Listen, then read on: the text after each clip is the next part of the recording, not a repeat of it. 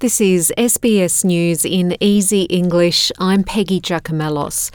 Prime Minister Scott Morrison has brought forward the next meeting of National Cabinet to Thursday.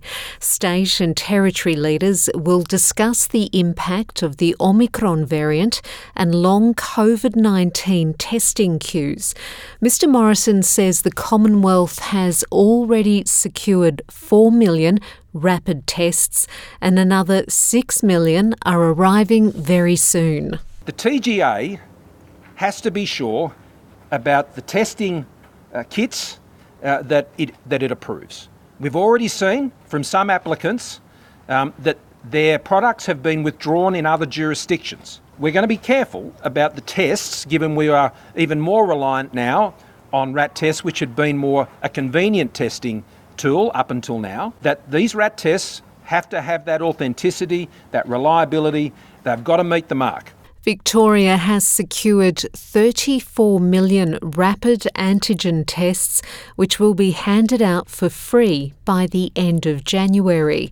The state's Health Minister, Martin Foley, is pushing for a national approach to rapid tests. He says rapid antigen tests should be free and widely available. We've secured an order for more than 34 million tests to be delivered by the end of January as part of that program. Rapid antigen tests should be free.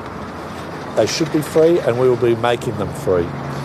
Rapid antigen tests should be widely available and we will be making them widely available. And that will be part of a process that has fallen to the states. We would much prefer to have a national approach. The United States has halved the recommended isolation time for people diagnosed with COVID-19. The number of COVID-19 cases has doubled in 2 weeks, with the country setting a new daily record of just over 500,000 cases. The Centres for Disease Control and Prevention says it has been motivated by the science in deciding to halve the recommended isolation time from 10 to 5 days.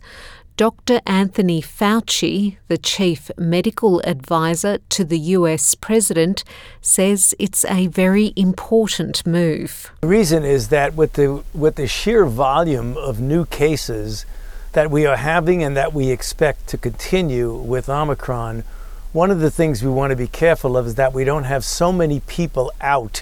I mean, obviously, if you have symptoms, you should not be out. But if you are asymptomatic and you are infected, we want to get people back to the jobs, particularly those with essential jobs, to keep our society running smoothly. To sport, Super Maxi Blackjack has taken line honours in the slowest Sydney to Hobart yacht race in 17 years. Blackjack's time of 2 days, 12 hours, 37 minutes and 17 seconds was the slowest since 2004.